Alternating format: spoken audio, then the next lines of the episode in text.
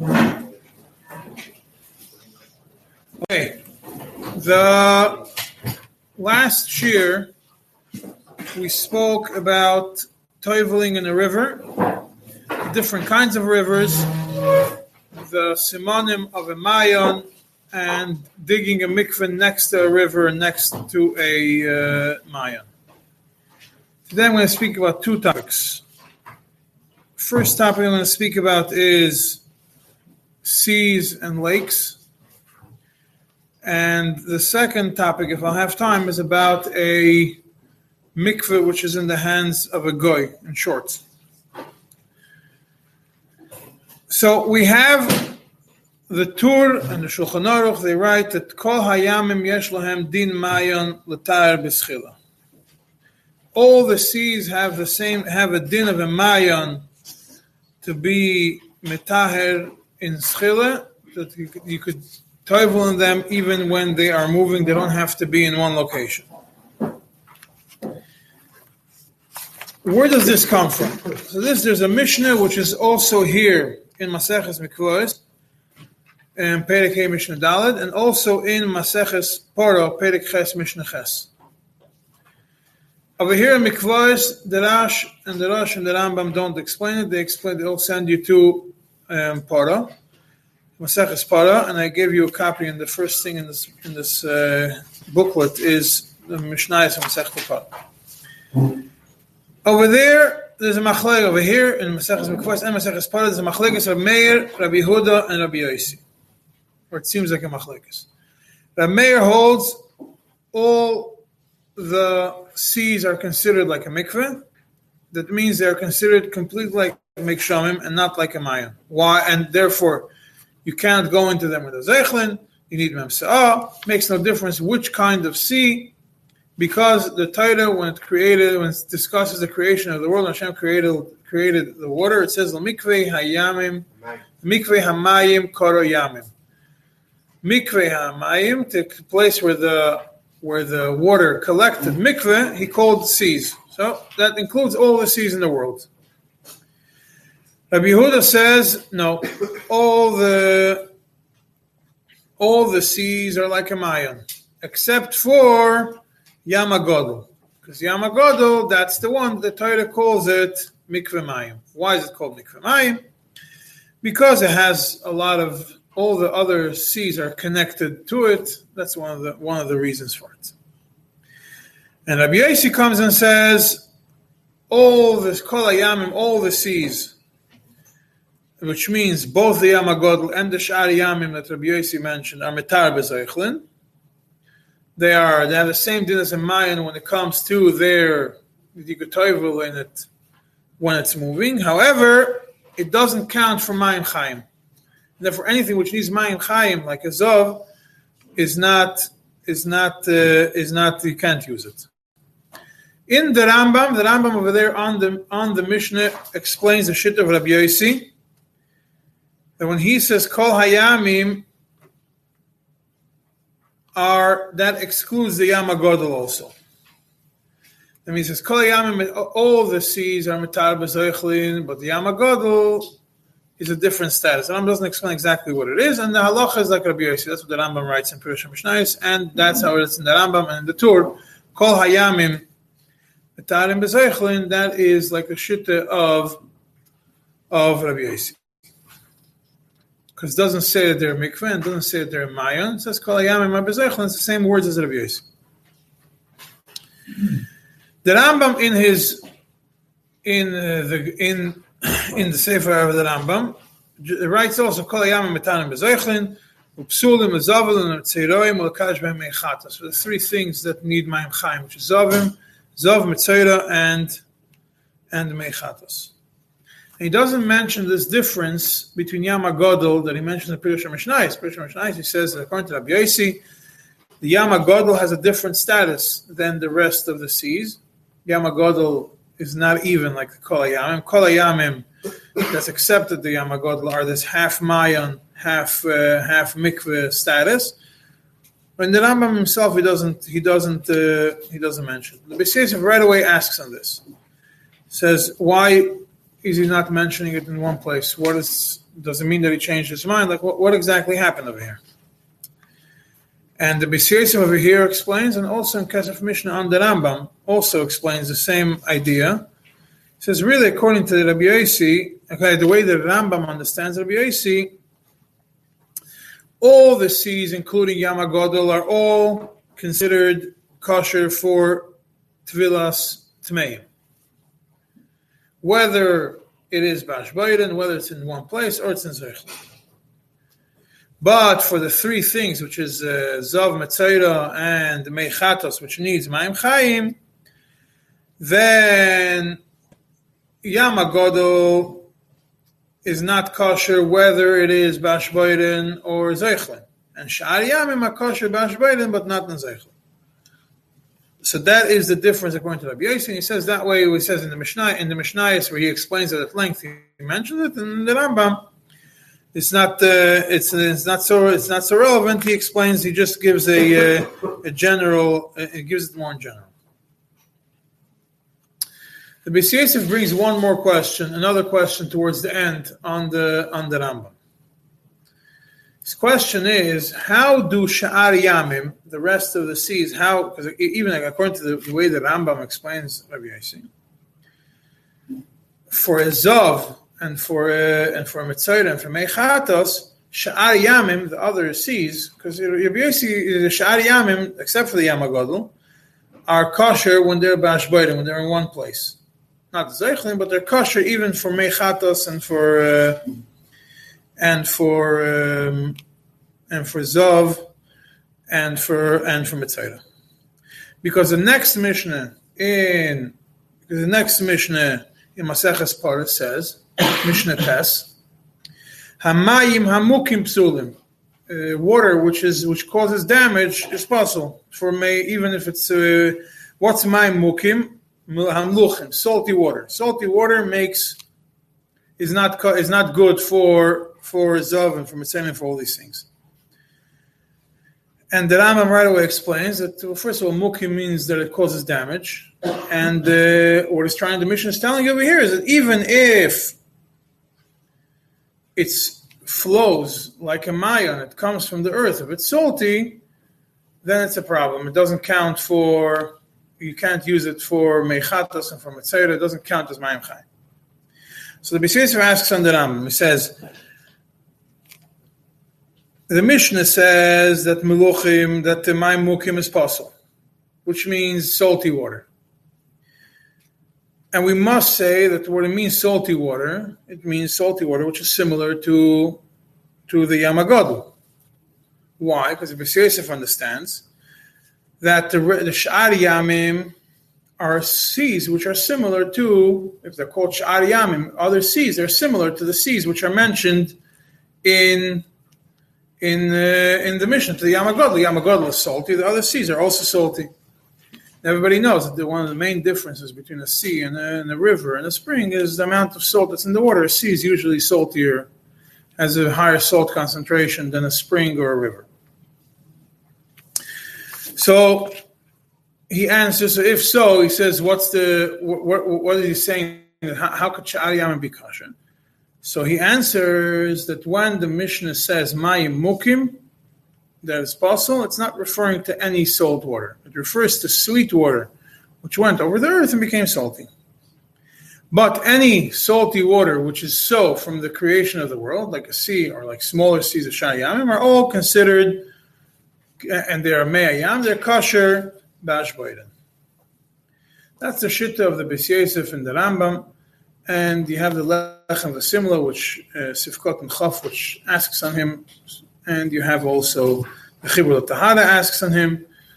And uh, there's other opinions. I'm not. I, I, didn't print them out. I'm not getting into it right now. And they all take it that uh, that uh, what the Beis Yosef's status is not uh, is not accepted. Rather, the Rambam's shitta is that the Yam Agodol is not mitaher bezoichlin, even for a tamei, because naturally speaking, the Yam Hagodol is not Zeichel. The Yam Hagodol does not move. It's not a moving, moves within itself, but it's not a moving body of water. And that's why the Rambam does not hold that the the Rambam holds that Yama Godel is not metaher in Zeichlin, even for, for regular tummy. now, why is it that uh, the way we pass in halacha is that kol hayamim, all the seas, whether it's a Yama Godel or it's a Shayamim, are metar b'zoichlin. Our, the halacha is the armitar b'zoichlin. The armitar when they move. Why are the mitar when they move? They're not a mayon, because we say they're not the same thing as a mayon. So why are they mitar? So the, the sugya in Gemara is in Shabbos, Kuftes Amud Aleph, where it brings the same Mishnah that we have in Para and in Mikvos. And it's also in your booklet, Shabbos Kuftes Amud Aleph, towards the bottom of the page. And you have over there Rashi and Tosfos, two opinions. Why, why a sea is considered Zeichel. Rashi explains the sea is Zeichel because we know all the rivers ultimately flow into the sea. And when they flow into the sea, they flow over the sea. And Zeichel. So the, the nature of the sea, the sea right now has Zeichelin in it, has a Zeichel. But since the sea has this nature that it has rivers flowing into it, it becomes Zeichlin. Since the nature is Zeichlin, so it's Mitar Zeichlin. Just like a mind's nature is Zeichlin, so it's Mitar Zeichlin. But they're not Maim Chaim. And because the Torah defined it as a mikveh. The Torah defined the sea as a mikveh, and therefore it's not considered Maim Chaim. Taisvis, on the same same page in Tosfos Dibur Maschar Rabbi Yossi Omer. The Riva over there says no different explanation. Being that the nature of the water is to move within itself, so it's kosher b'zeichlin. Because that's the nature of the water. He doesn't say anything about the rivers flowing into it. He says you look at the sea, you see the sea is moving, is moving the whole time. So, huh? Make moves Mekshaman doesn't move. Mekshaman falls. And it falls, it lands and it stops. What, what's the issue with Zeichlin? How come it's a mikvah? Huh? How come it's not a car Zeichlin? What? If it's moving. Because the nature of Meksham is to fall and, and, and land in one place and stay there and collector. It's not something which the nature of it is when it's on the earth is to move. Water always moves wherever it is if it's open. But make shamim they fall and they stop. Rashi says that they're, they're dark. Huh? Rashi says they're dark. That is the dark. Yeah. He says the reason the, the Riva says the reason is because the actual sea moves. Rashi says ah because that's the dark of the nechalim to move. Or the yam. No, it's the. The, the, the, the, the rivers are zeichlim. The rivers that flow into it.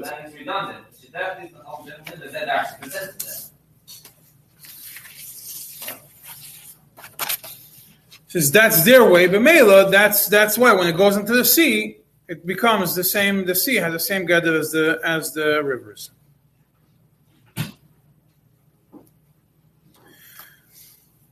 There is a question on Rashi. There's a question on Taisus. There's a question on Rashi is what Tzemach Tzedek. Tzemach Tzedek has a question on Rashi. Right in the beginning of Chidushim on this Mishnah. That's the next thing that I put in the booklet. It's Chidushim on Mikvos Perikei Mishnah Dal. That's the Mishnah we're learning now. Tzemach Tzedek asks a question on Rashi. He says the way Rashi understands it is that the reason why the sea is considered Zeichlin is because it has rivers that are Zeichel into it. So if so, if you say the whole reason why a sea is metaher bezeichlen is only because it has rivers that are flowing into it, and those rivers are zeichlin. So if you say that there's more rivers than sea,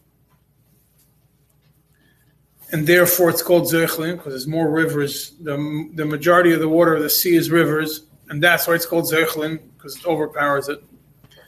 So therefore, you have a problem because we know that toiveling in rivers you can't do in zeichelim, at least according to the Shittas of Ri and uh, and uh, and Shmuel and uh, definitely Chatchila we don't toivel in rivers, if because it might be Rabu Anoit Fimal Zeichlim during rainy seasons.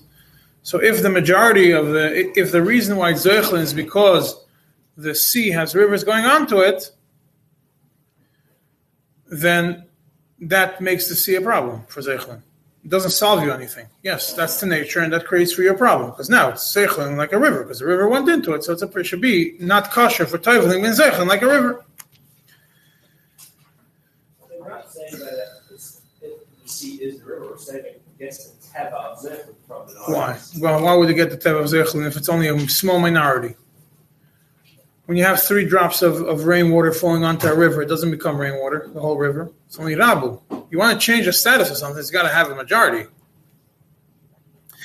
And if you take it the other way around, if you still have more, more, um, if, if you have more seawater than, than rivers, and, and the seawater by nature does not move, then why does a little bit of rivers that move make the whole sea kosher b'seichel?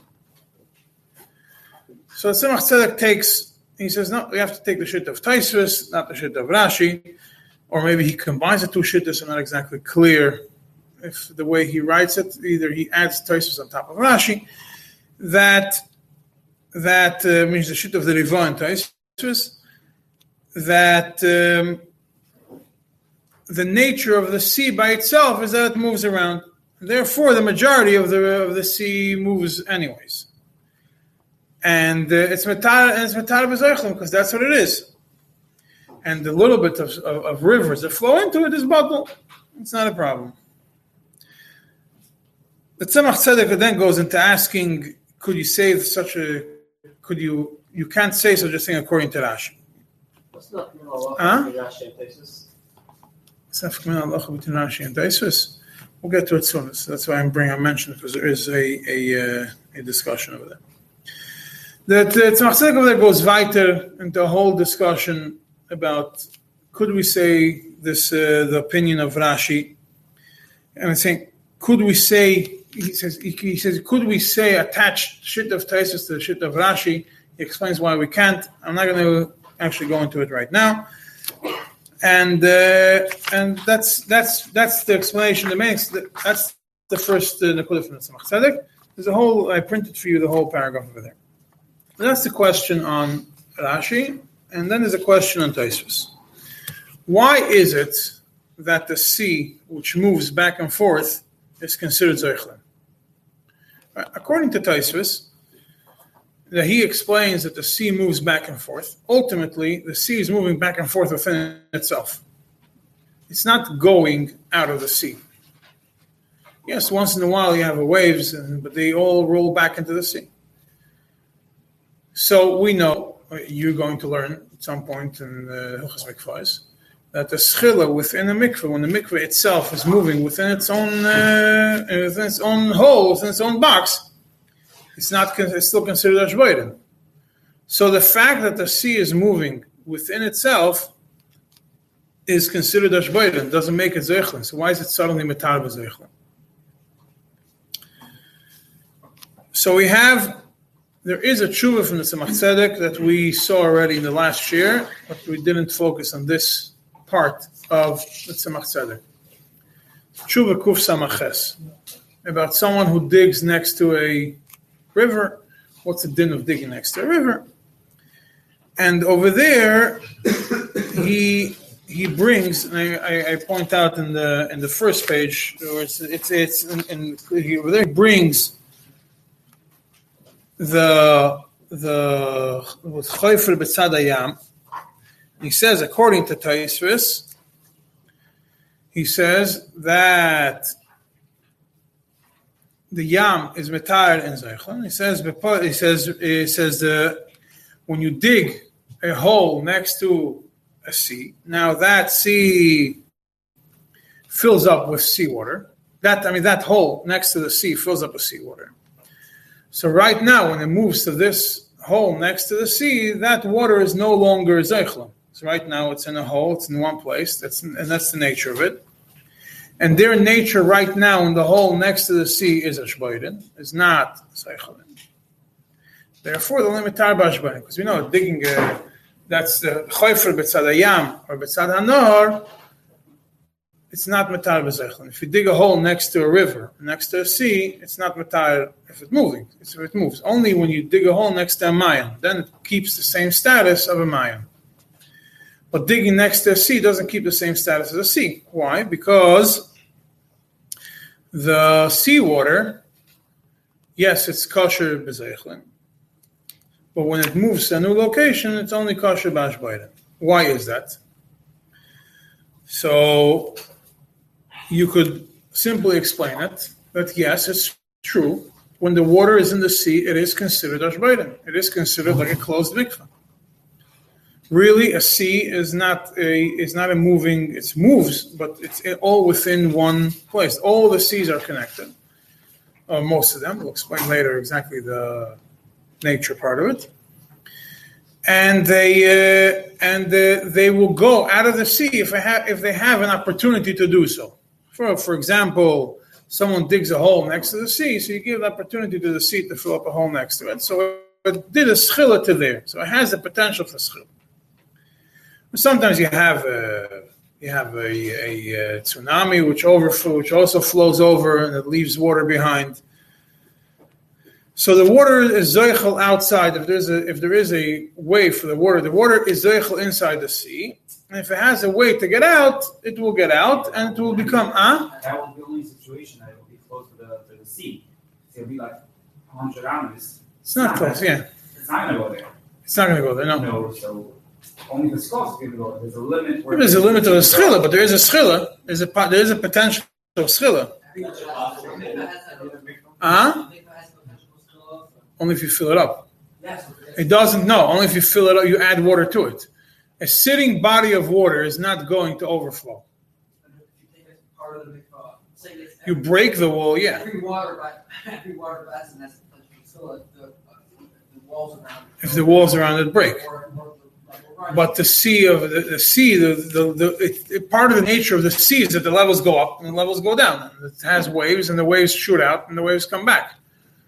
So it's part of the nature of the sea that has a, some element of schilla to it, even though it's mostly within itself. So it's partially zeichel, partially not. It's partially like a Mayan. A Mayan, it, all nature is schilla. That means there's a hole in the ground, and the only thing that it does is water coming out of it, coming and flowing, coming and flowing out. So it's it's Mayim Chayim and Zeichel goes out. A uh, so a sea. When it comes to a sea, it's half like a Mayan, half like a like a like a mikveh. So when it's still when the schil is still connected to the sea, like the gal, like the wave that jumps over,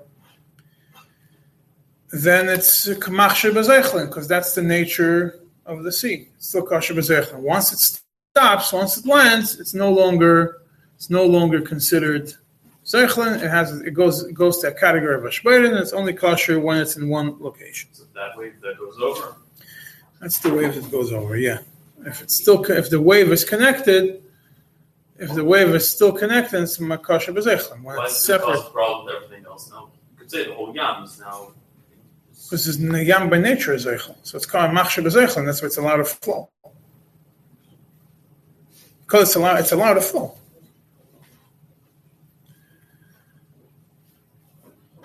Yeah, the same thing is the tshuva from the Tzedek regarding agunas. It's a long tshuva, but within it, that's in, that's the next tshuva. Evan Ezer Simon Samaches Ois Beis.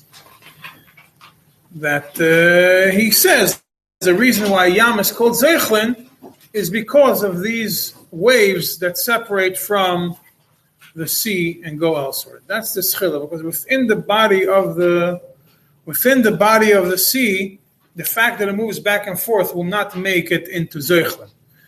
The fact that it's Zeichlin is because the water could go out of the sea like this uh, gal. Because in the Tzemach it says clearly, Hayam atzmei choshev. The sea by itself is considered an ashbeidim.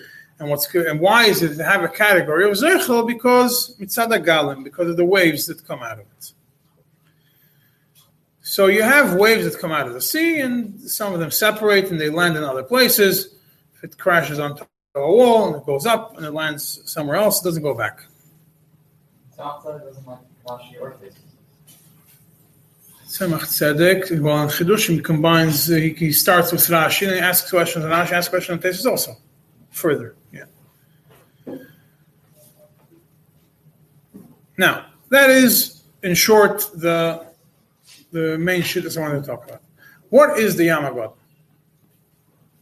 We say the Yamagodl, we know in, uh, the words Yamagodl are mentioned in Torah. What is the Yamagodl? What is Shari The person that makes a difference between Yamagodl and Shari is, is the second shitta in the Mishnah.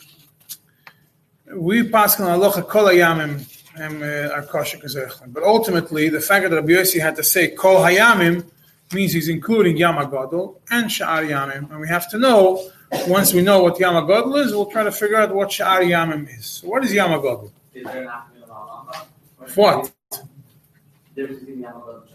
Sure. I mean, uh, Bepoil, if there's a difference, uh, once we know, if we know what something is, what is considered Sha'ar Yamim, then no, then it becomes the same din as Yamagodl. Once you know which sea is considered Sha'ar Yamim, Kol Hayam, yeah. Kol Hayam means means the Yamagodla and the charyamim excluding rivers and, and, and springs. We don't know what's the ocean above. Exactly, so that's what we're going to go through now. So why did we get to know what's the Because you have to know what a yam is. What's the? Not a river. No, you have to know what a yam is. So Yam HaGodol, Yam HaGodol, like this. In Torah, when it says Yam HaGodol Yehi says about the borders of Eretz Yisrael, Yam HaGadol, refers to the Mediterranean Sea, the sea that's right outside Eretz Yisrael. That's the Yam HaGadol. When you look in Torah, Yam HaGadol refers to the sea right outside Eretz Yisrael, not to the whole ocean. But everybody holds that the Yam HaGadol, almost everybody holds that the Yam HaGadol refers to the oceans, all the oceans. How do we see that? You have in Eirachayim. There's a Tur, there's a Beis Yosef, uh, regarding the bracha that you say when you see the Yam HaGadol. The Beis Yosef there brings the Rosh, that Yam HaGadol refers to the oceans. But not, the Rosh says, uh, the person asked over there the, the, by the Rosh, whether you say the bracha of the Yam HaGadol on the sea that goes to Eretz Yisrael and the Yama and the and the ocean. And the Rosh says you say it on the ocean. So no, Yama Godel is the ocean. Maybe according to the Rosh, it's not the sea that goes to Eretz Yisrael, which is the Mediterranean. Yama Godel. Magen Avraham also in Reish Ches in the same uh, simon in Regarding the brach of Godel. He brings the Divrei Chamudos, which says that you make the bracha only on the ocean. He brings the Rosh that you make it only on the oceans, Yama Godel, and other shittas. And he ends the Sefer Truma. Sefer Truma says that the Godel is the one that's a Soivev Eretz Iglateria, the one who goes the river, the ocean that goes around England. And uh, we know that that's the ocean. The Atlantic Ocean is the one that goes around England. So that's the ocean referring to. We know it's it's the oceans. There are, uh, yeah, so there are five oceans and all connected to each other. All right, so all these oceans are considered the Yamagadol. Huh? That's the question about the Mediterranean. You have three big seas that are well connected to each other. They all start. If you look from the top of the world, you'll see it looks like like the arc like the Arctic Ocean splits into into into into into the different oceans. If you look from the bottom, from the Southern Ocean, it also looks like it splits into into different uh, into different oceans. You have the main ones, Atlantic. There's five oceans. Uh, one in the north, which is Arctic, one in the south. And you have the Atlantic, which is between America and Europe and Africa. And then you have the Pacific, which is the one between America and Australia going the other way. And then you have the Indian Ocean between Africa and Australia. What about like the Baltic Sea? We had all that. There are. Huh? The? Oh, everybody says it's, uh, the ocean is the is the Yamagodl.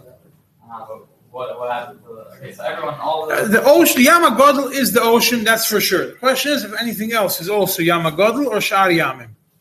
What is the rest of the? That seems like they all they all are the Yamagodl is the ocean. But the. What?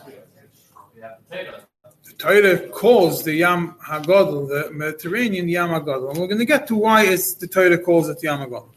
There are two other oceans, two other seas which are connected to the oceans, but very, through a very small entry.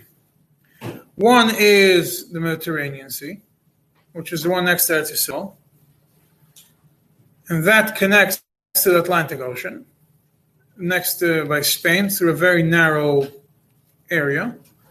So it's really a closed ocean, a closed sea, which is connected through a narrow path to the ocean. And to the Mediterranean, you have another two small ones that are connected to it by, in Turkey. Then you have the Baltic Sea. The Baltic Sea is in northern Europe, which is connected by Denmark also with a small, a narrow canal into the Atlantic. So you have five oceans, the Yamagodl. You have two seas which are connected to the Yamagodl. Aside from all the rivers that flow into the in, in- into the ocean, saying is salty seas is only two which are big ones which are connected to the oceans. And then you have the Caspian Sea, which is a really a lake in Europe, which is completely surrounded by Earth. is not connected to any body of. It's not connected to any ocean. And you have similar, also big lakes. Some of them are sweet, some of them are, are salty, which are completely surrounded by Earth and not connected to any oceans. So we know what the Yamagodal is. We don't know what Shari Yamim is. Because when you look at the lake or at something which is, first of all, what the gedder of, of the Shari Yamim is, if some, when you look at the body of water, you have to know is it a Nahar? Is it a Maya? Or is it a Yam? The din is different in each one of them. You go to a place, you have to know what the din is. But you look at a lake. You know, let's take America has a lot of big lakes, five Great Lakes. You when you look at these lakes, naturally speaking, it's essentially rivers which expand in the middle and become a big, wide river, and then they shrink back and become a smaller river. Because you have there's five big lakes. Let's say the first one is Lake Superior, and that has a lot of small rivers going into it, and it has, and then it has a river flowing out of it. Then you have Lake Michigan, Lake Huron. Also they, each one of them has rivers flowing into it and rivers flowing out of it. And then you have Lake Erie, which receives from a river and goes out with a, with the river to the Niagara Falls. And then from there falls to Lake Ontario, and from there goes to the ocean. So it's just rivers combined, become a bigger river, shrink again, become a they call it a lake, but it's just a river which has which is wide at some places, narrow at other places. There's a lot of rain in that area, and it has a massive schila. Each lake has a massive schila from from both ends. This water going into it, which is not a, doesn't make that a schila, but it has water going out of it. The water flowing out to the Niagara River is a massive schila, tens of thousands of gallons of water going out. Consider? Huh? Consider going out? It's flowing out, not staying in one place. What what going out? It's flowing to the next place and to the next place until it ends up in the ocean. It doesn't stay in one place. The Huh? level- The level of lakes don't go The down. level of lakes don't go because it's, it's a relatively steady, yeah. So the question is, if it's a nahar, is it a river? Then it depends whether it's winter or not. Is it a mayon? Maybe it's spring fed. I don't, didn't check under them. Or maybe it's a shariyam because it's so big, right in the middle of it. It's a shariyam. Maybe it's a shariyam, which is metar b'zeichlim, regardless of its where, where it comes from. Maybe it's a shariyam because we know that the, the sea is considered zeichlim according to Rashi because rivers flow into it.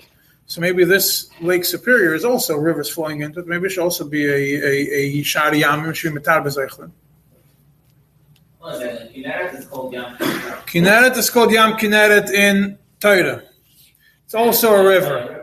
It's a river which starts from three rivers, and the and those uh, from the from the Golan Heights, and mostly it's it's uh, melting snow and rain flowing into there. And then it falls into the those three rivers from the Hermon, from the mountains of the Golan, fall into the Nahara Yarden, what they call today. And it falls into the Kinneret, and from the Kinneret it flows back out the river. So you have an entrance and an exit from it. And still called it's still called a Yam in Torah, Yam Kinneret. Huh? Could be it's considered a Yam. Shari Yamim is kosher b'zeichlin. Could be it's not. The Kinneret is a different status because it has Be'er Shel Miriam. It's it's the Yarden has most of its origins in Syria, not Lebanon. And that's also Taiwan. Yeah, part of the Golan Heights is Syria. But there's no, where's melting snow in Syria? Well, It's melting snow in Syria? the snow on top of the mountains. The whole all the Golan the, the Golan mountains are full of snow. They melt. There's rain. It melts and it flows down the rivers. Three rivers. Ah, that's but the the, the Kinneret has a Be'ero Shel Miriam on the bottom, in, inside of it, and therefore might be considered a different status. So we have to know where are these where are these Sha'ar Yamim that are included in Kol Yamim, and then once we know what Sha'ar Yamim is, then we'll know whether these whether the Great Lakes are considered a Yam, whether Kinneret is considered a Yam, whether the oceans, whether the Mediterranean, which is mostly closed, but it's connected to the ocean, maybe that's Sha'ar Yamim. All right, So there are pretty much three ways of taking of looking at what Sha'ar Yamim is. The first one is you have oceans and then you have seas which are connected to the oceans, but they are not open to the oceans. They're very connected very narrowly. They have like a like a hashaka to the ocean, like the Mediterranean, which is next to Eretz Yisrael. It's it's uh, ninety nine percent surrounded by earth, and it has a, it has a connection to the to the Yamagadu. So maybe that's Shar Yamim, because it's connected. It's a Shar Yamim. It's like the Yam. It's connected to it. That's one way of looking at it. Only those are considered Shar Yamim. But and uh, How big would it be? Like, say, Chesapeake Bay attached to that land, is that, uh, would that be counting too? It's a big water area, connected to that. that, but that comes from a river flowing out, or go flows in It comes from the ocean. From the ocean. So that's connected to the ocean. Yeah. So so that's so maybe that's considered a Shar Yamim, maybe not. So that's one way of looking at it. That Shar Yamim is only the uh, only the seas which are connected to oceans, but they're not part of the oceans. That's one. If What the source of the water is, if it's from rivers or not? Like, what's the source of these mountains? Which Yamim? What we're saying, let's say, I don't know. Mediterranean. It comes from the ocean. It comes from the other side. Oh, It's salty water. Comes from the ocean. Or wherever, because Baruch built the world and put salty water in a lot of places. But that's right. According to this, we have to say we have to make sure that it doesn't have a source of Nars, right? If you say Shar Yamim, Yeah. no. If you say Shar Yamim has a din of Zichlin, it's done. It's like the, it's like the Yamagodl. It's like the, the ocean. The ocean also has the rivers flowing into it. We don't have an issue with it. Also from- from No, it doesn't get possible. It becomes bottle. Becomes bottle. So what's the definition of the size? Does that have a specific size to be considered? Yam. Any lake will be considered Shayam part of the shit. The first shit is is not lakes. No lakes. Only these seas which are connected to the ocean. That's one way of looking at it. I'm giving you three ways of looking at it. Every lake is a sea then. No, it's not. Why not? Because the lakes don't get fed from the ocean. They're feeding the ocean. Oh, so it has to get that from the ocean. Yeah. I'm saying it's a part of the ocean. if it's spilling into the ocean, it's not connected to the ocean. It's connected, but it's only one way connection. Sha'ar Yamim, that's one way. The second way of looking at Sha'ar Yamim is to say that it's that anything which is connected to the ocean and gets fed from the ocean is considered the uh, ocean, considered the Yamagodl. And the ones that are not connected to the ocean, but are like the Yam Kinneret, which is called the Yam, those are considered Shari Yamim. That's the second way of looking at it. Any lakes? Huh? Any big lakes? It's big lakes which are like Yam Kinneret. Kinneret is a lake which gets which is a river which expanded in the middle. So just like Yam Kinneret, maybe there are other lakes also. What would, would be the gather of, of Shayam? The gather of Sha'ar Yamin would be a big body of water that's not connected to the ocean, Even if it's coming from a river and the even if it's coming from a river and going into another river. It's just a big body of water. It's a sea. It's an inland sea. because it's not like The ocean is also connected, has water coming in from rivers and flowing out to other places. Uh, with the bounces out uh, in some places. It doesn't flow out into other rivers, but there is water going into it. According to this shit, the whole this year, Of what? how wide is considered a lake? I don't know how wide it would be considered a lake. Inside itself, so we're- or is it moving less? Is it because- so also maybe it's moving less. and You don't see you don't see it uh, bouncing around as much. There are waves even in the in lakes, but it's not the same strong as a as a as a river. It doesn't flow. I don't know what the shear is. Or you could say that anything except outside the oceans, whether it's the big lakes or it's the seas connected to it, are considered the Sha'ar Yamin. Now let's look through the a few of the shittas that, that are important for this. Ah? Thing is, you could say that both side side the seas combine the previous two, all of the above.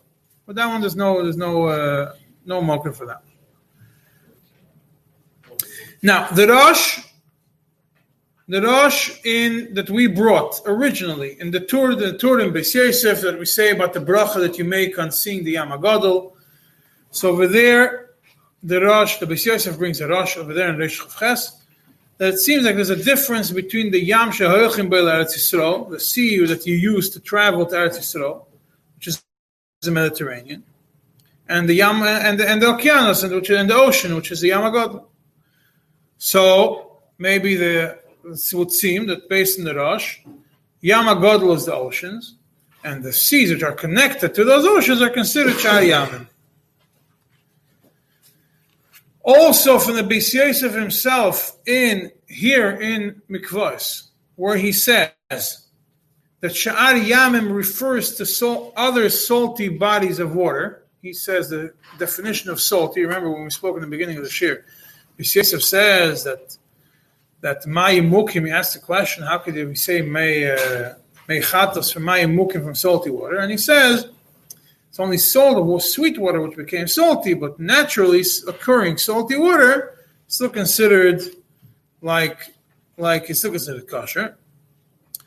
So the only pretty much the only uh, seas which you have connected, which are salty, and they were created salty, is seas which are connected to the oceans and another two, three around two, three big ones around the world. You have this one in Europe, one in America, and that's has a small.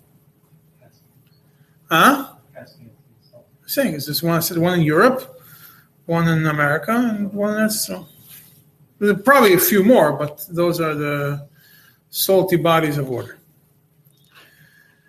Yeah, so that's you could say that that the ocean is the one that's Yam HaGadol, and other ones are considered Shar Yamim, whether according to the Rosh you could say only the ones that are connected to the, to the ocean, or maybe the ones that are not connected to the ocean are also Ah, Yam HaMelech is the end as Yam HaMelech is one ah? Ah? doesn't move. Doesn't. There's no schil. Doesn't go out. Rabbeinu Yoina in Brach Yamamelech is not connected to the ocean, it's salty. I said this. There are salty bodies of water which are not connected to the ocean. May- This, according to the BCS, it would seem those are considered a Shar Yamim. Not according to that. No, according to the way the BCS understands the Rambam, he says that yeah, that salty waters are the ones that are, That's So the Shar Yamin. deciding factor. huh? That's the only deciding factor according to the. Pretty much, yeah. The deciding factor is the salty waters, which are not, which are naturally salty, which are not in the oceans, because the ocean is the Yamagodl. Shar Yamim is the other bodies.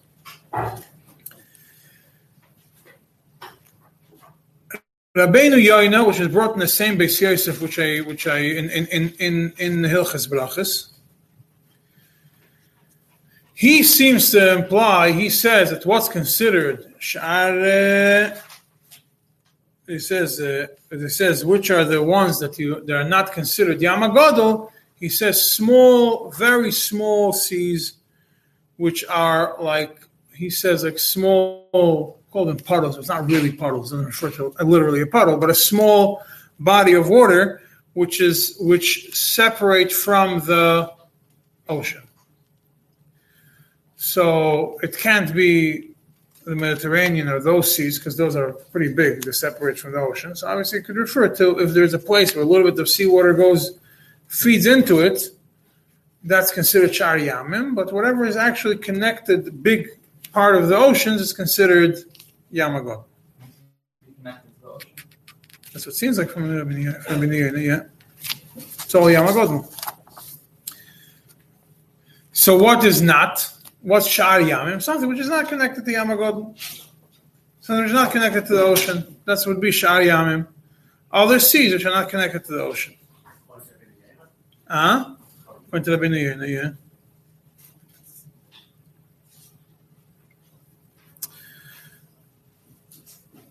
The Golos the the Gulos Ilias on our Mishnah, Ice Bays. He discusses the shit of Rashi and Tosfos. He goes into the whole discussion whether whether the seawater is metar yamim is metar bekolshu or maybe not. The whole long discussion over there. And between the between the discussions he has over there, he says like this: Nire mit the poslu oisam. Since they passed the water of the oh, Yamagodel Lezovim, afilu b'mei hayam hamesukim kegon yam kineres, even sweet bodies of water like like Kinneret. Yeah, he says because meimuk in salty water that's not is belavach ipsul in meichatas. I know it's possible for meichatas. That's not shnish chiddush. But he says even sweet waters like Kinneret, which is which are which are mei, which are yam, are possible for for Zov and the Metzora and for anything that needs Mayim Chaim. Yeah, so basically what it seems from him is it says like this the salty water which is not connected, salty water is. He doesn't take it like, seriously that salty water refers only to salty water which became salty um, after it was born sweet, but rather to says salty water is anyways possible. So therefore, what's the chiddush to say that Yama Godel is possible for a zav? If you say anyway salty water is possible for a zav, then all seas should be possible for a zav regardless, because mukin is possible for a zav. And that includes any oceans which are connected to the any seas which are connected to the oceans, because they're all the same salty. So what's called hayamim? Which other seas are included? If you say that, the, it, what's the what, what is he trying to tell us over here? Salty water is anyways possible for mechatas.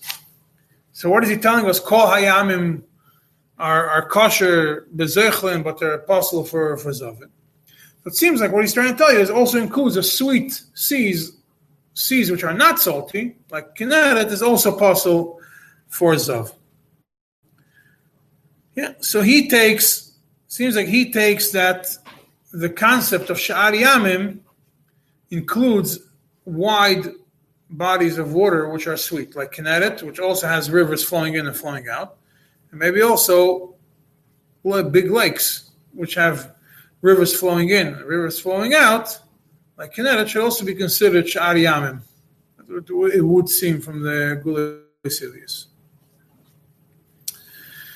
The same thing is also in the Tiferet Yisrael. Tiferet Yisrael, not always learned Tiferet Yisrael, but uh, he became kosher in recent, uh, not so recent, talking about in the last uh, last generations. The Tiferet Yisrael in Maseches in, on, on Mishnayos Parah. He brings the Tiferet Yisrael has two perushim, is Yochin and Bayaz, and uh, and over there in in in in the Mishnah of Parah and Ches that he can Yochin Sifkotim Aleph. He says Yam Hagadol. He says it's Yochin Sifkotim Mem Aleph. He says that Yam Hagadol not only refers to the Yam Hagadol that the Torah calls Yam Hagadol, the Mediterranean, but also to the oceans. Because they're all connected. That's what the mikveh yamim, all, all the seas are connected. Yam Agadol is the sea that starts next to Yisrael, Mediterranean. Anything which is connected to it becomes also Yam Agadol. Yeah, and and uh, and uh, and where does he explain what Sha'ar Yamim is? In the Boyaz, which is the expansion of Yachin, Sifkat and Dalid, over there he says what's considered Sha'ar Yamim. He says he says over there that um, says what's what's uh, what's the other Yamim? He says seas which are not connected to the ocean. He says Klal Yam Makans, Yam Kinneret, Yam Yam Kaspi, the Caspian Sea. But because the other ones are the what's considered Yam Agadol are the ones that are connected. The Yam Agadol and the ones that are connected to it, all the oceans. And the Sha'ar Yamim is the ones that are not connected to it. The same similar thing he also says in the Pirush to our Mishnah, and which is in your book, so that's why I didn't print it. So now, if you say that the lakes, the big lakes, are like Yam, or Sha'ar Yamim, then, then you have, then it's simple. It's and that's it. If you say they're not Sha'ar Yamim, then you have, oh, there's only two ways of looking at it. Either it's a Mayon, so Tar B'Zeichlin, if it's fed from a spring, or it's a or it comes from a nahar, it's fed from a lake, it's fed from a river, then then zeichlin, you have to make a boxen to be in, in this lake. Or maybe it's a completely natural lake that's completely surrounded. So when you have a lake, the first thing is you check what the does it have any entry feeding it? Is it coming? Uh, is the water going out of it? Will be a problem. If it's not, you take a boat around the lake and you see if there's any openings going in or out along the perimeter. If it's completely closed, then it's naturally so it's kosher. If it's a man-made man-made lake, then you might have a problem if it's fed from only rainwater. Because there's a halacha that shleisha lugin shekadmu, if you have three lugin, which is about four cups of water, that go into a mikveh, before rainwater goes into it, it makes everything possible. Huh? The halacha we follow shleish lugin is possible. So if you have a man-made lake that some of the water was left in there from the digging, or someone left a bottle of water there, shleish lugin is a is a little bit less than a liter. It's like a bottle. It's, it's, it's like a half a bottle of milk that you have over there that amount of water mixed in the whole puzzle, then the lake is this whole man-made lake is possible. If it's fed from a river, then if it got fed from a river and uh, doesn't flow out, it's in one place, that's not a problem because it's all it's a, a, a water from a river is matar bashber and doesn't flow out. It's not a problem, and the river also has in it mayanas, depending what time of the year it, uh, what time of the year you fed, you fed it. So you could have lakes that are kosher for mikveh. It's falling in and not falling out. It's considered. It's falling in and not falling out. Where's it going into? Like the sea, it's absorbing into the earth or disappearing somewhere. Yes, that body of water. It's not zeichel. That body of water is, zeichel. It's, it's, weird, it's weird, yeah. Yeah. If it's just a little bit going into the earth, it's not just absorbing into the earth. It's not considered a leak. That's just safe and aleph. We also have to be careful that, in that case also, that there's no, um, flesh will be stored in the river. If the river is a mayon, the river is a mayon, it's machshir, even if there was shuv in there before. Yeah, you could check. You could check these lakes, say on Google Maps, or say uh, you take a boat. You could see if a lake has entry and exit going into it from one side to another side. You see a lake that gets fed from a river, but it could still be man-made, meaning a man could have came and made the river connect. If it was man-made, maybe there was Shlosh looking before. Yes, but the river itself has part of the year has mayonis together with rainwater, and the mayon is machshir. Huh? If you have dams, then go to the, that's what we discussed in the previous year. If there's dams or if there's turbines along the river, it's a Shiloh Shuvim. It's a separate discussion. You have to check all these aspects before you decide whether you could toivel in the lake or you could toivel in the river. That's fine, yeah, yeah, there, so I'll say both. Maskone, according to, uh, according to some opinions, Yam Kinneret is considered a Yam. Shai Yam, you could b'zeichlin. And it's special for, oh, Not for Zav. Why, why is it because the river is going out of the instead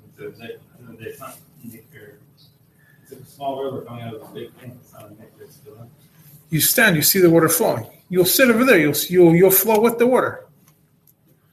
You'll be zeichel with it. The not nicker. Stand in the right location. You'll be zeichel also. Another. Now we're going to move to the. This is pretty much a topic of the. I want to move to the next topic, which is about the mikveh, which is in the hands of a guy. This is a little bit more practical than than uh, in a in a sea, which is not the ocean. All these things for Shai the Yam. Torah, Huh? All these problems have to make the tire also. Which problems? We're talking about Tahara, yeah. No. Give him a look at this for Tahara also, yeah. Sif Dalad, we said a mikveh which is owned by, which is in the hands of a guy, which is in control of a guy. You can't trust the guy unless the mikveh has 21 se'ah uh, of rainwater, of kosher water. Right? Now, the Shulchan Aruch is talking about a mikveh which is owned by a guy, or the guy has a lease on the mikveh. The chashash is the guy wants to make sure that every that everybody's going to go into a clean mikveh, and he owns it. So he's going to see the water is dirty. He's going to come and he's going to change the water, and then you have a problem that the water is not kosher. Today's day and age, mikvahs that are built are owned by the shliach. He has goyim working over there and you have two baitas, three baitas, four baitas, depending how you build the mikvah. So, is there such the same chashash applies or not?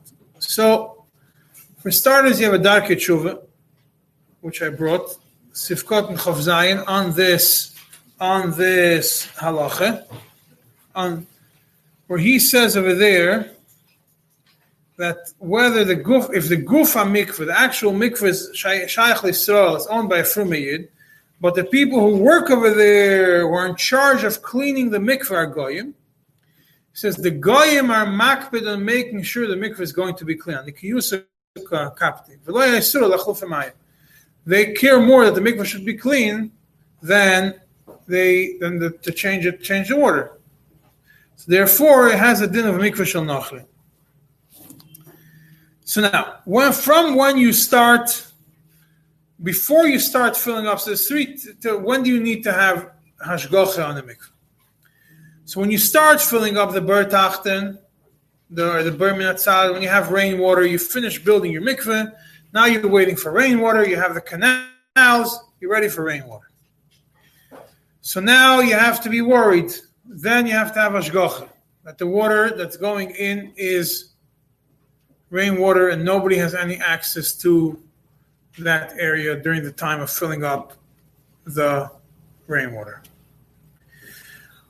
We don't have a chashash Huh? Like, nobody else has access to the areas that. That the water is feeding into or that the water is flowing through.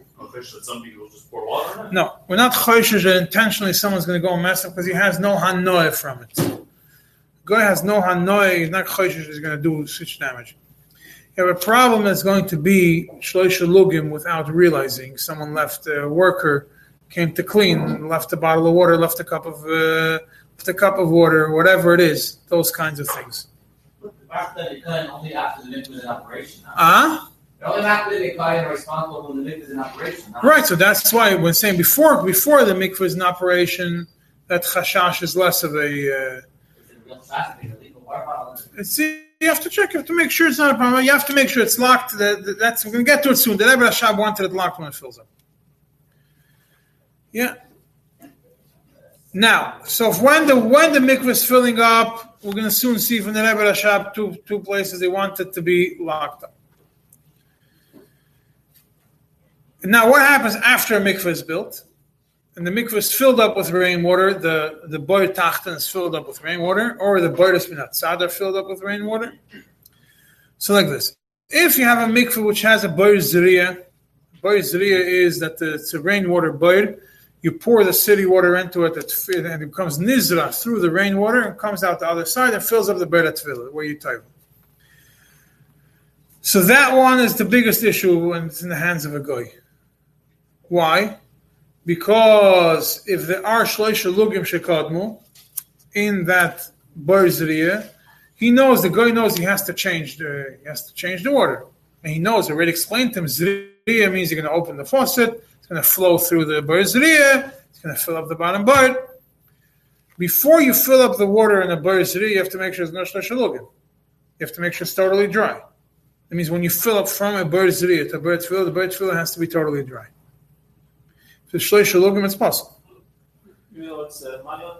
It's not Maya. Bar zriya is not Maya. Bar zriya is rainwater. So we have that chashash in the bar zriya. If it's a bird make shamim like the like the whether the bird make shamim that you do hashaka, like you have uh, the ones that you have two, uh, you have a bar tevilah next to the bar bar hashaka, or you have a bar tevilah on the bottom like the Lubavitcher mikvahs.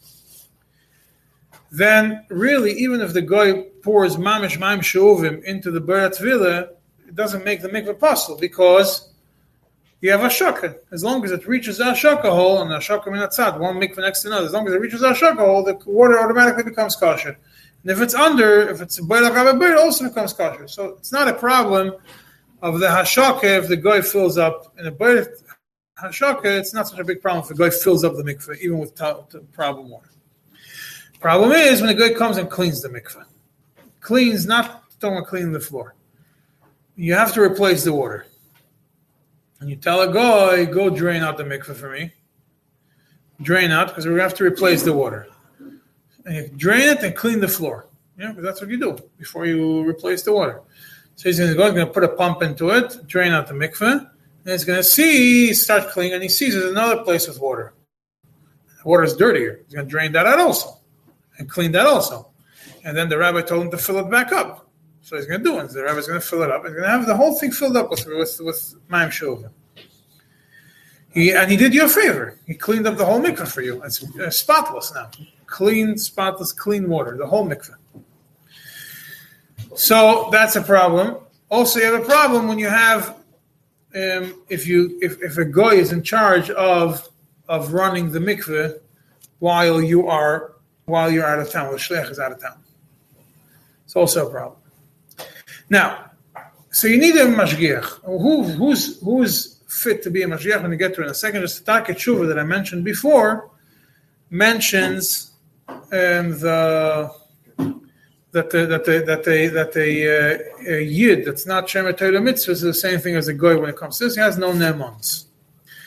And uh, know, from the letters of the Rebbe Rashab, it also uh, it's clear that you need somebody that you could trust when it comes to hashgacha and the mikveh. It's not just any anybody that comes and applies for the job. Yeah. So now, how do you? So, like we said before, the biggest issue over here is that Darkei Tshuva brings it. A goy is makbid on cleaning. So you have a goy that his job is to make sure the mikveh is clean. That's when you have a chashash, even if it's your employee. He's going to do you favors and make sure that everything is spotless, and he could mess up your mikveh. Right. So how do you protect the mikveh? So the Shach says, Sifkot Mechos, Tazayin, that, uh, in, in Be'as Mikvahs, yeah, Sifkot Tazayin, that the guy is Naaman when it's, the door is locked with a key. He brings in the name of the Bach. If it's locked with a key, it's fine. But if it's not locked, it's not enough. You can't trust the guy. Why? Because you were, locked? The mikveh door. Then there was no all the canals and everything else. It was just a regular mikveh door. The door to the mikveh is locked. Then, huh? Huh? Make sure it's locked, yeah. The Shach says over there, over here in Mikvah, says, oh, this problem is only when the guy has hanoi from changing the water. If the guy doesn't have hanoi from changing the water, you don't have to worry about it. He has nemanis. He says he's not going to change to change uh, to change the water for fun. But we know that we have uh, we when we hire a guy to make sure the mikvah is clean, you have to be worried that he's going to do a job very very well. And, and uh, having keeping a mikvah clean is very very important, which is why I brought you the sikh over there from Tafshan Amates. That's in the, the next page over there. That it's a long long sikh about mikvahs. It's Yud Dalet Kislev Tafshin Lamates. Uh, the Rebbe spoke about Taras Mishpachim, about keeping a mikveh, making sure, and the Rebbe speaks about the mikvahs in Russia and make sure the mikveh is clean. There shouldn't be uh, any issues with it. This is important to have in mind.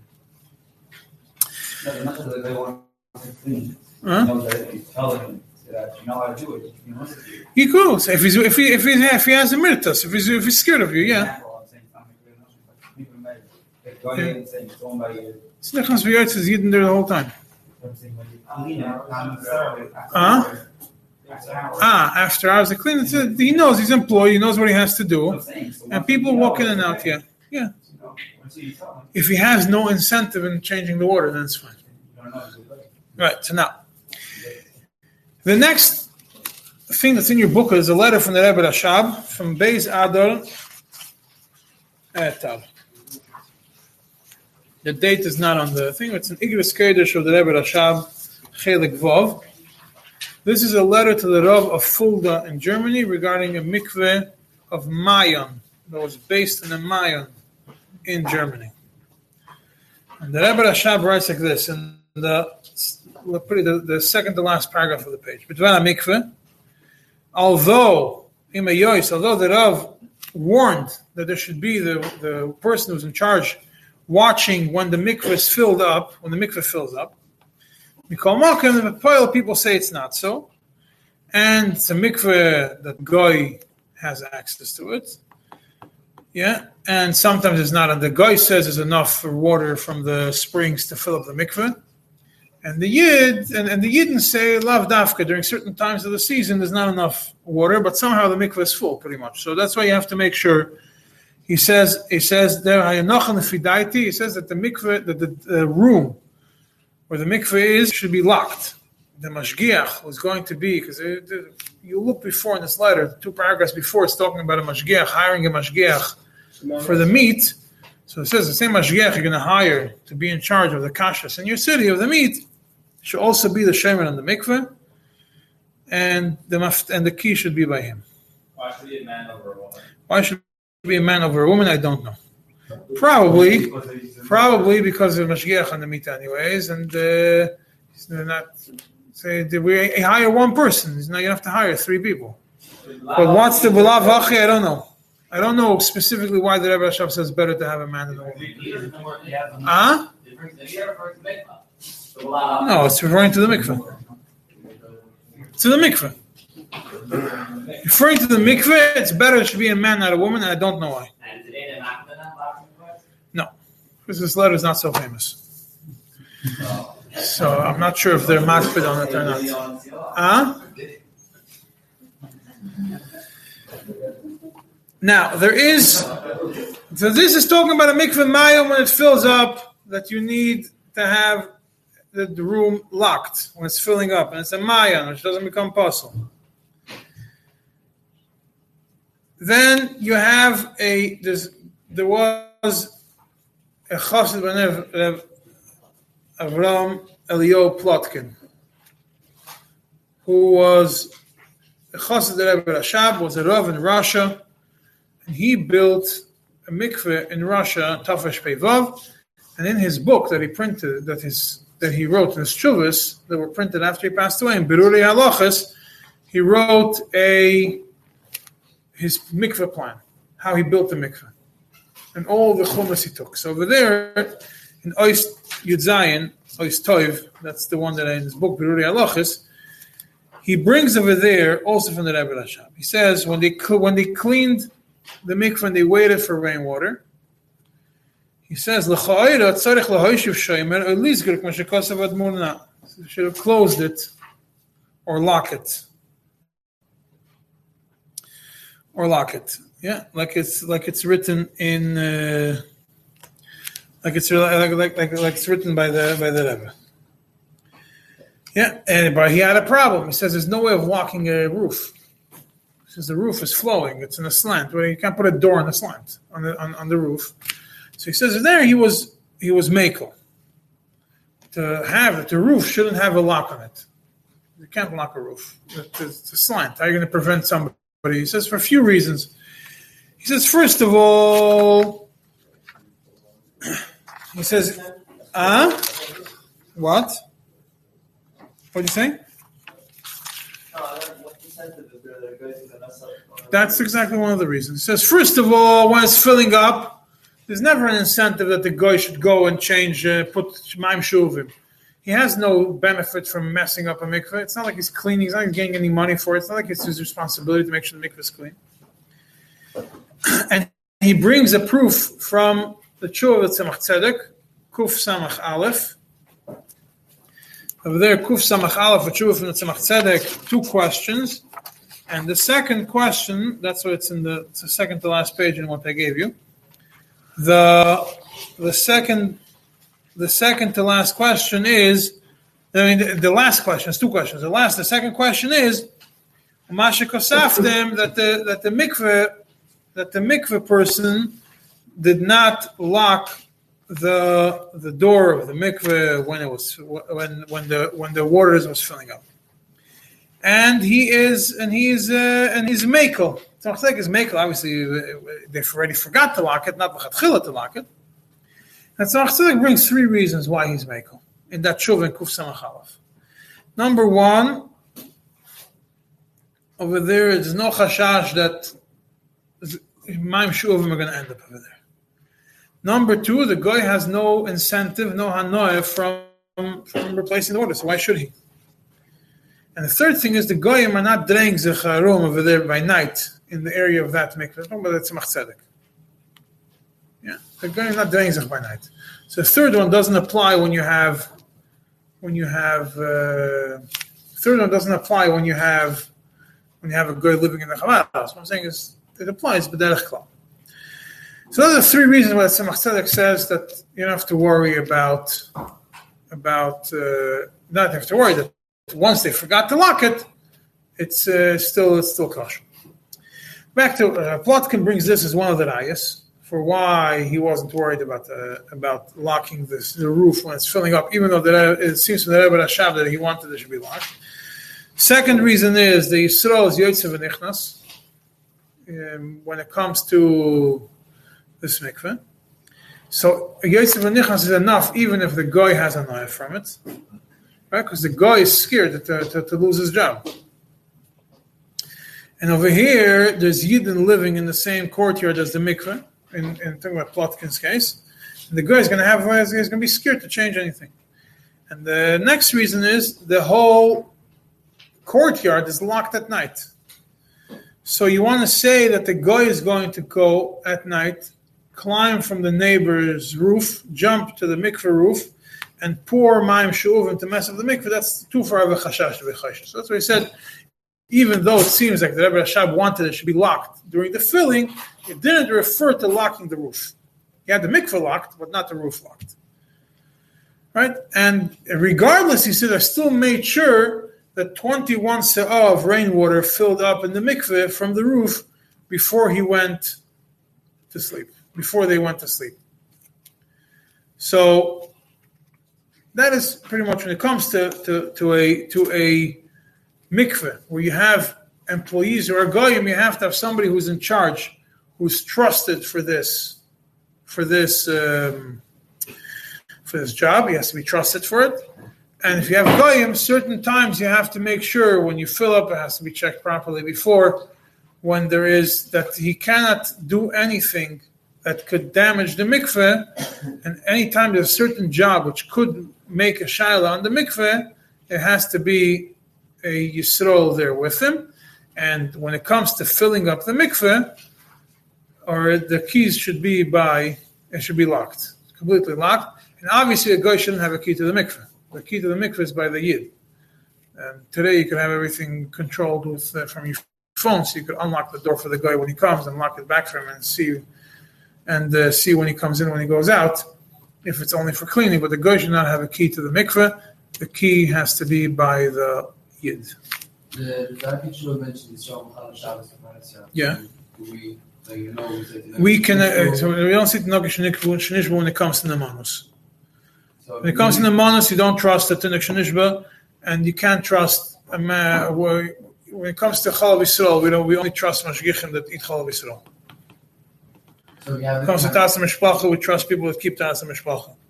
Chalav Shabbos as a gather is not naman for anything, even even if he keeps other things. So when you have somebody's in charge of the mikveh, it's got there has to be somebody who is Shemer Torah mitzvahs.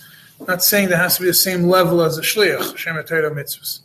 But it has to be Shemer Torah mitzvahs, not only with Farhasi. You know, Farhasi doesn't mean that you know what he does. But Farhasi, when it comes to this, when it comes to Nemanis, means if you know this person does not have Nemanis because he's Machal Shabbos and you can't trust him. Or he doesn't keep, you know, you know from your community who keeps Tzatz Mishpach and who doesn't, because you have the only mikveh in town if you're going to be in Shlichus. So you're going to know who keeps and who doesn't. So you know who to trust and who not when it comes to these points. You if you have a camera there, and he knows. can't have a camera in the mikveh. Oh. Tzlach Rabba. Well, Nicholas Vieitza, Ah? Nicholas Vieitza. Is fine. He knows you're not a room next door. Ah, he knows you're in another room, it's fine. Yeah, before the before the rainwater comes, you have to make sure you have to check the rooftop and make sure it's totally clean. Ah? Rainwater's sitting there for months. It's not this rainwater doesn't sit, rainwater flows. No, I'm saying. Ah? Nowadays, the rainwater. No, you, you build you build next to on the floor. You can't have rainwater on the roof. The rainwater flows from the roof down to the mikveh.